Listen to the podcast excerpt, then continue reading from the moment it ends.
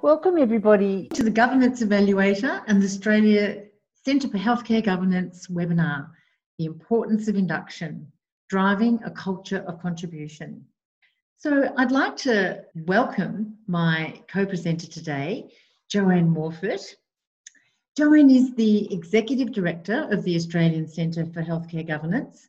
She's also the Director of Projects and Consulting at the Victorian Healthcare Association we proudly partner with Joanne and her team at the Australian Centre for Healthcare Governance to provide the expert independent convening role for the health and human services sector for all of our governance programs, but they also provide governance consulting and education programs as well.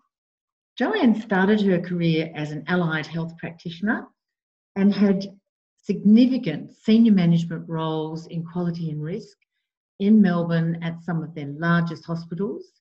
She now consults widely on clinical, corporate, and integrity governance with large regional, medium, and small rural health services.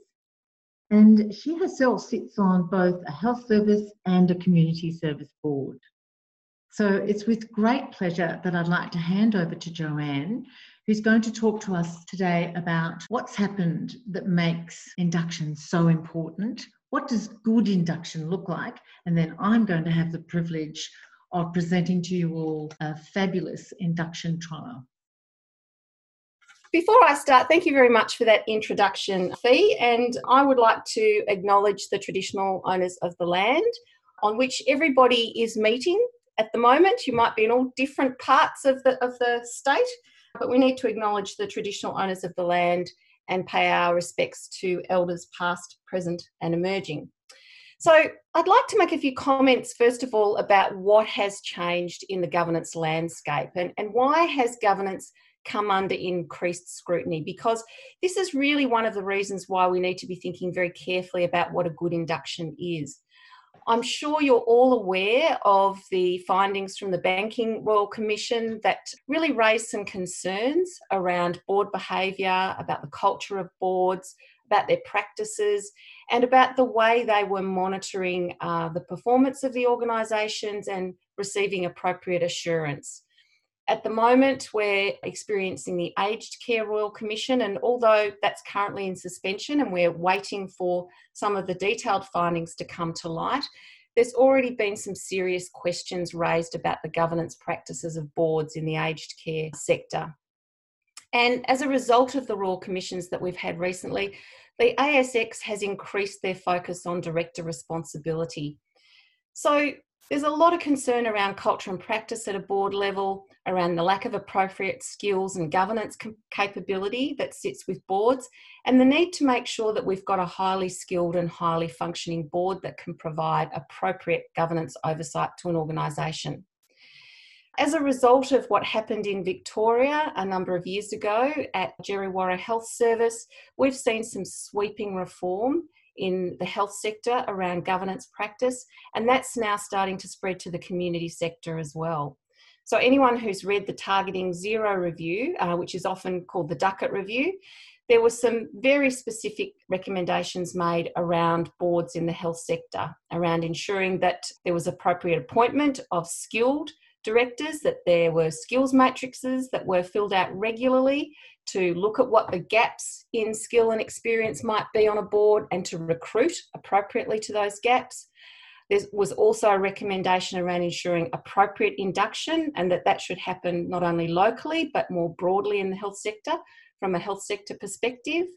And there was also a recommendation in there about board tenure to ensure that there was a nine year cap in the health sector so that there was regular refreshment and changeover of the board so that the board didn't become stale and fixed in its ways. The Health Services Act has been strengthened to support some of those recommendations, particularly around the period of tenure. And most of you who work in the health sector would have seen the clinical governance framework, which has been introduced to improve the way we govern our clinical services.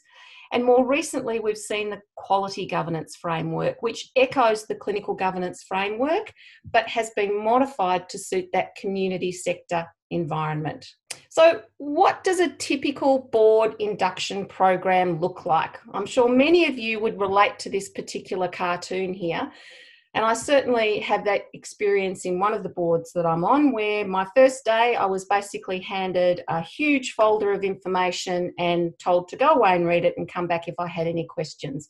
Needless to say, I never got through to the bottom of that big folder, it was just overwhelming. So, how do we make sure that we're setting our new board directors up for success? So, I believe the key elements of a good induction program should include a director induction, there needs to be an induction to the board, a good orientation process to the actual organisation, and all of this should be supported by a structured onboarding process to make sure that the person's getting the best possible experience. Now, in the work that I've been doing over the recent years around looking at boards and seeing how they do their induction, what I find is most boards are not so bad at doing the director induction, usually very good at doing the orientation to the organisation, but hopeless at doing the board induction and not so great at doing the onboarding process. And I'm yet to see an organisation that's really got all of those elements right. So, what does director induction actually mean? It's the process of around ensuring that the director finds out all of the things that they need to know about being a non executive director with the organisation. So, what is their actual role? What are the duties of that director? And what are the performance expectations? How do you, how are they expected to behave in meetings? Do they know that they're meant to be challenging and asking questions? Do they understand that they have a fiduciary duty, that there's certain requirements about making sure they meet the duties of being a director and they have legal obligations associated with that? Do they understand the difference between being a non executive director and a manager in the organisation so that they have that clear distinction between strategy and operations? And do they know what the local rules are? Do they know the rules of engagement for that particular board? What are the expectations around their attendance, for example? How do they put in an apology if they're unable to attend? Are they able to attend via remote options if they're unable to be physically in the room? And what are the standards around that? And there's also a range of key documentation that should be uh, part of that. So, for example, what's their confidentiality agreement that they might need to sign? Do they have a declaration of conflicts of interest document that needs to be filled in? Have they completed the fit and proper person documentation that's required for being associated with a government board? Their police check, working with children check, etc. All of those things that are related to their role as a board director. So, from a board induction, what's the difference there? So, how does the board conduct its business? What are the details of the, of the board's role and its function within that organisation? How does a board director role differ from the chair director role? In a board environment, being the chair is not just about managing the meeting, it's around managing the dynamics of the board and managing the performance of the board directors and having that strong relationship with the CEO. Does the new director understand what the board operational practices and processes are, for example? How does that particular board work? So, if you have a question, do you have to ask that question via the chair or can you just address it to the meeting? What, what are the, the rules of conduct around that particular board? It's really important for the board director to understand what the delegation of authority is for the board so that they understand their role in decision making. Uh, what are the key policies and procedures that guard the way that um, particular board functions? So, for example, the management of directors' expenses, use of mobile devices, treatment of gifts and hospitality. What are the board rules around that? What are the tools and processes that the board uses? So, how do they work their agenda? How do you get items onto the agenda? How are the minutes recorded? How do you receive that information? What are those local processes that are really important? And what's the committee structure for that particular board? What are the governing committees? How do they report into the board? How do they provide the information that's required? And how does the board work its own schedule in terms of how frequently it meets?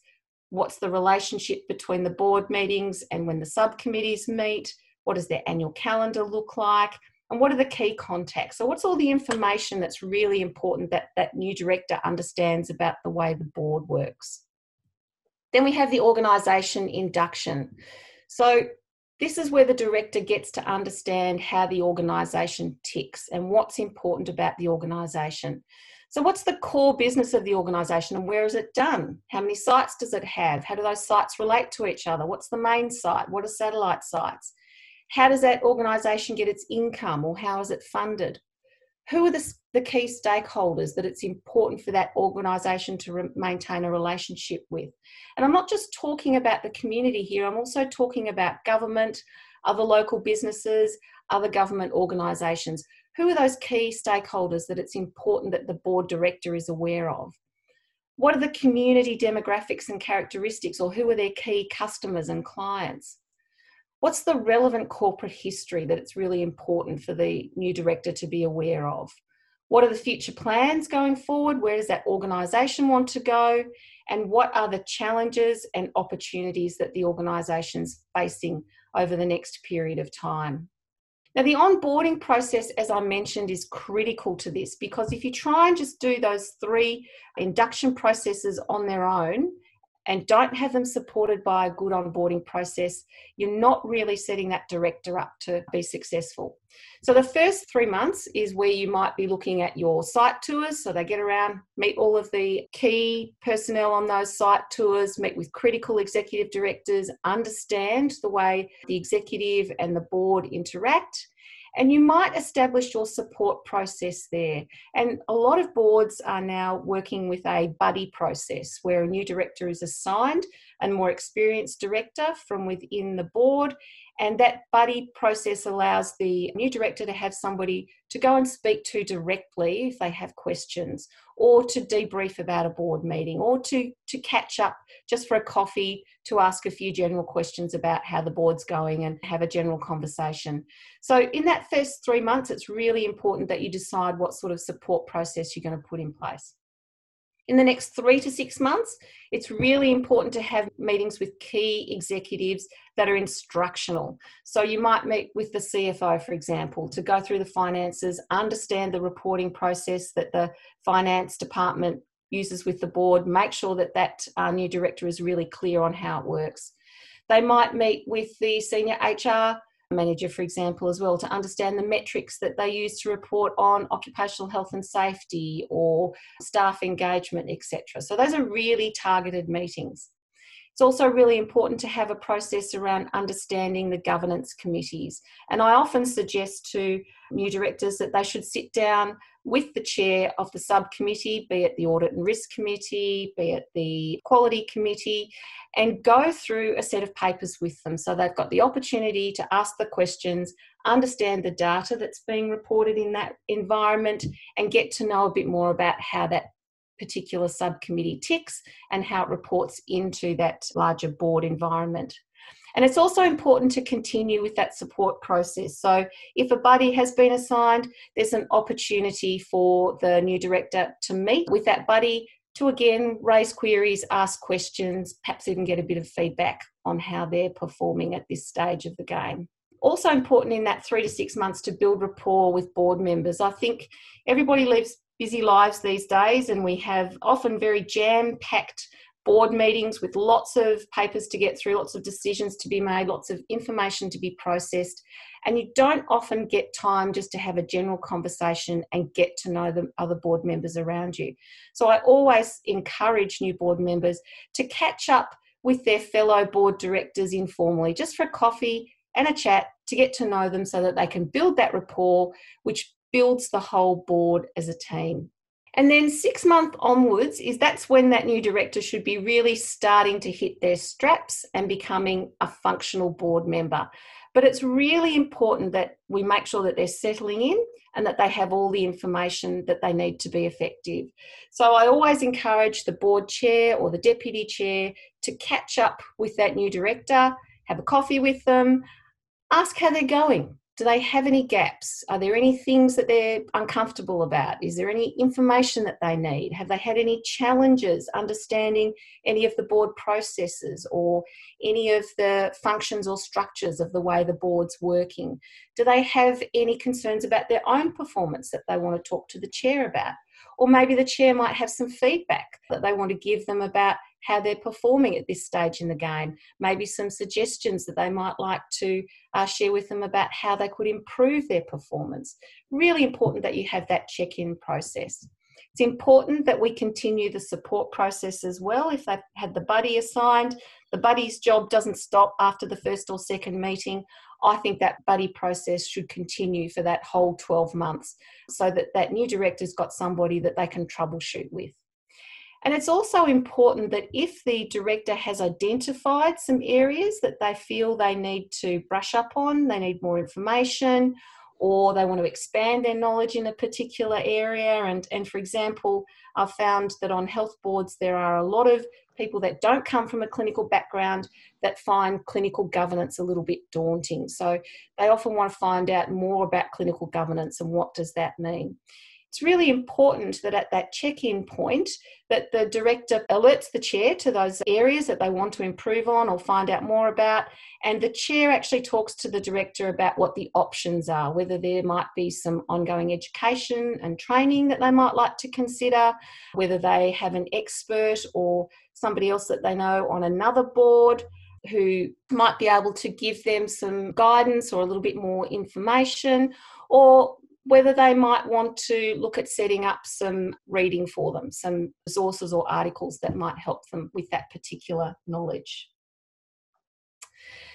And I think if you've got those three areas of induction, so looking at the director, looking at the board, looking at the organisation, and you've got a solid onboarding process, you can say that you've nailed that whole induction program, and your new director will be fit, ready, up and running in no time at all, which is so important, particularly if you're onboarding two or three new directors at the same time. The board can't afford to stop their business to wait for the new directors to catch up. It's got to keep going, it's got to keep providing that strategic direction to the organisation. So it's critical that those new directors are hitting their straps and performing to the top of their game as quickly as possible. Thank you Thank so you much, Joanne. That's, terrific. So I'd just, I'd like, just to, like follow to follow up with Joanne's, Joanne's very, very wise, wise advice and interesting points with a case study about how Chair Marianne Pulley-Vogels and the Timboon and District Healthcare Service Board has transformed new director induction to drive a culture of contribution. So what I'm just going to present is a case study of how has that actually happened over the last year. So let's talk about the background. So Marianne, in her role as a new chair, did not have personal skills and experience herself in the health sector. And she said that the induction program that she'd done was actually not satisfactory. There's all those things that Joanne's just talked about. Large manual, who reads that? The health organisation is complex and not long after getting into the induction program, it felt like the program was actually forgotten. When she looked out, there was actually no agreed process for director induction across the sector. In her particular case, it was the health sector, but I think that stands for most sectors, that most organisations tend to do their own thing. Directors were not onboarding quickly enough so that they could contribute well. And we certainly know there's some fairly good directors out there, but without good induction, you don't tend to bring your background to the table quickly enough. And the board itself actually had to slow down for the directors to catch up. The other thing that Marianne felt very strongly about was that not just the induction program for the directors needed to be improved, but also development for the whole of the board. She also had a director who'd actually commenced the year before, same as her, and their experience was not great with induction as well. This particular director had a very strong health sector background, so you think that they would just sail into this board without any problems. But in actual fact, what we discovered when we started this trial was they were actually a little confused about their role They weren't engaged, and even though they had great health sector background, they were a little afraid to contribute. So, what were the goals that Marianne and the board set out that they wanted to achieve in this trial? They wanted to make sure that the plethora of resources that were already available across the sector, and this isn't just so in health sector, it is so in many sectors, that there's a lot of stuff being used out there, but it's not necessarily coordinated. And Marianne's goal was that it needed to be coordinated. For example, they were using the Governance Evaluator program. The Department of Health and Human Services had some fantastic things like the Director's Toolkit. There was the Victorian Hospitals Association and the ACHG that also did great education. All of these things needed to be combined. She also thought that it was really important to commence this program before the directors started on the board. Before they actually attended their first board meeting, your induction program should start. And there was also a real desire by this organisation that there was a sector wide program, that by doing it sector wide, you actually could lead on the continuous review and development of the program. You could, as a group, actually look at it and improve it. There was also real goals for the directors. They needed to feel welcome, aware, engaged, confident to contribute, know their organisation's top risks, on board quickly, that it wasn't just a program that engaged the new directors, that all of the board was involved. And importantly, it provided leadership for the sector wide approach. In other words, it highlighted education and support services required and that actually would eliminate guesswork and wasted resources. The methodology was that there were three new directors announced by the minister that were about to start, and also the previous director would be involved, who'd started the year before. Straight away, prior to attending the first board meeting, they all completed their director development and skills matrix questionnaire. This highlighted their skills not just professionally, but also for their sector, for culture, contribution, and development requirements. And the directors actually really understood their own gap and their own great skills and experience before they started. Initially, after this was done, there was a tailored induction plan built that talked about all the sorts of things that Joanne's just mentioned. The rest of the board also completed this same questionnaire, but not building a complex plan, an induction plan, but building their own director development plans. The initial feedback from the chair was that the chair immediately felt informed about the director's skills and experience and her whole board and was able to plan. An appropriate buddy was chosen and the plan itself was supported and transparent to the whole board and importantly the CEO. This was through the fact that all of those plans rolled up into one plan, which were part of the board papers and were kept alive, and everybody looked at them. There was clear line of sight and accountability. The initial feedback from the directors was great. This is a professional organisation. They're aware of their roles. There's a clear and easy map to follow across the year. And for the director who'd started the year before, a huge improvement on the prior program. The initial feedback from the directors was that they actually understood their own skills and experience, so they knew what to bring to the boardroom table. And the whole board was involved in their induction, and that way they felt everybody cared. Importantly, we checked in six months later, and all of the directors involved talked about a culture of contribution. They felt that this program gave them confidence and they actually contributed to the board meeting more quickly. They knew what their skills were, they knew what their skills weren't, and they knew how to use those at the boardroom table. They were more knowledgeable about the business that they were coming into. And they also got the right buddy, and that's a really important thing to help you be more knowledgeable about the organisation. There's a real risk about not knowing the business you're in. They contributed actually to building the whole board team. In other words, by this process being available to everybody, my um, feedback was at six months was that it actually made the whole board get together and be talking about things a lot more. It improved director leadership skills on the board. In particular, director who'd been involved in induction the year before was actually, because she had very high health sector skills, the chair of an important sub-board committee. But this program actually enabled her to be supported and become a better chair of that committee. Overall, the directors felt that they were set up for success. And 12 months later, what was the feedback from Marianne herself? We possibly have two directors, or two new directors coming in June, so let's get ready to start the program again. So I think in a nutshell, what this is telling us is that it's really important to consider starting their induction program before they start on the board, doing it based around their skills and involving the whole team in this process. So great leadership by Timboon and District Healthcare Service and their chair, Marianne. Well done. So what we'd like to look at now with everybody is, are there any questions? Joanne, one of the questions is around what about past year one? What about next steps? Do you have any tips for that? Do you think induction is something that should just keep on going?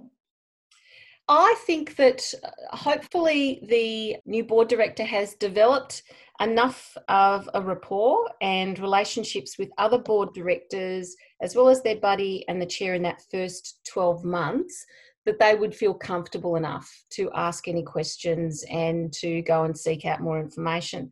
Of course, there's still a role for the board chair as uh, basically the, the head of the board and the person who oversees the performance of all the directors to have regular conversations and catch ups with that director to make sure that they're comfortable, that they're performing in the way they should be, and to provide them any feedback. So that should be an ongoing process anyway. But I would like to think that after 12 months, that new director is starting to feel like they've got their feet on the ground and they've developed developed enough of a relationship with the other board directors that they don't need a specific induction program. Terrific, thank you. Look, there are some more questions, and what I'll do is I'll take those on board and follow up with people accordingly. Please feel free to follow up, have a chat with us, have a discussion about anything. We wish you good luck in your future induction programs. It's a really important way to onboard our fabulous directors more quickly and also to build a culture of contribution in your board. Thank you very much.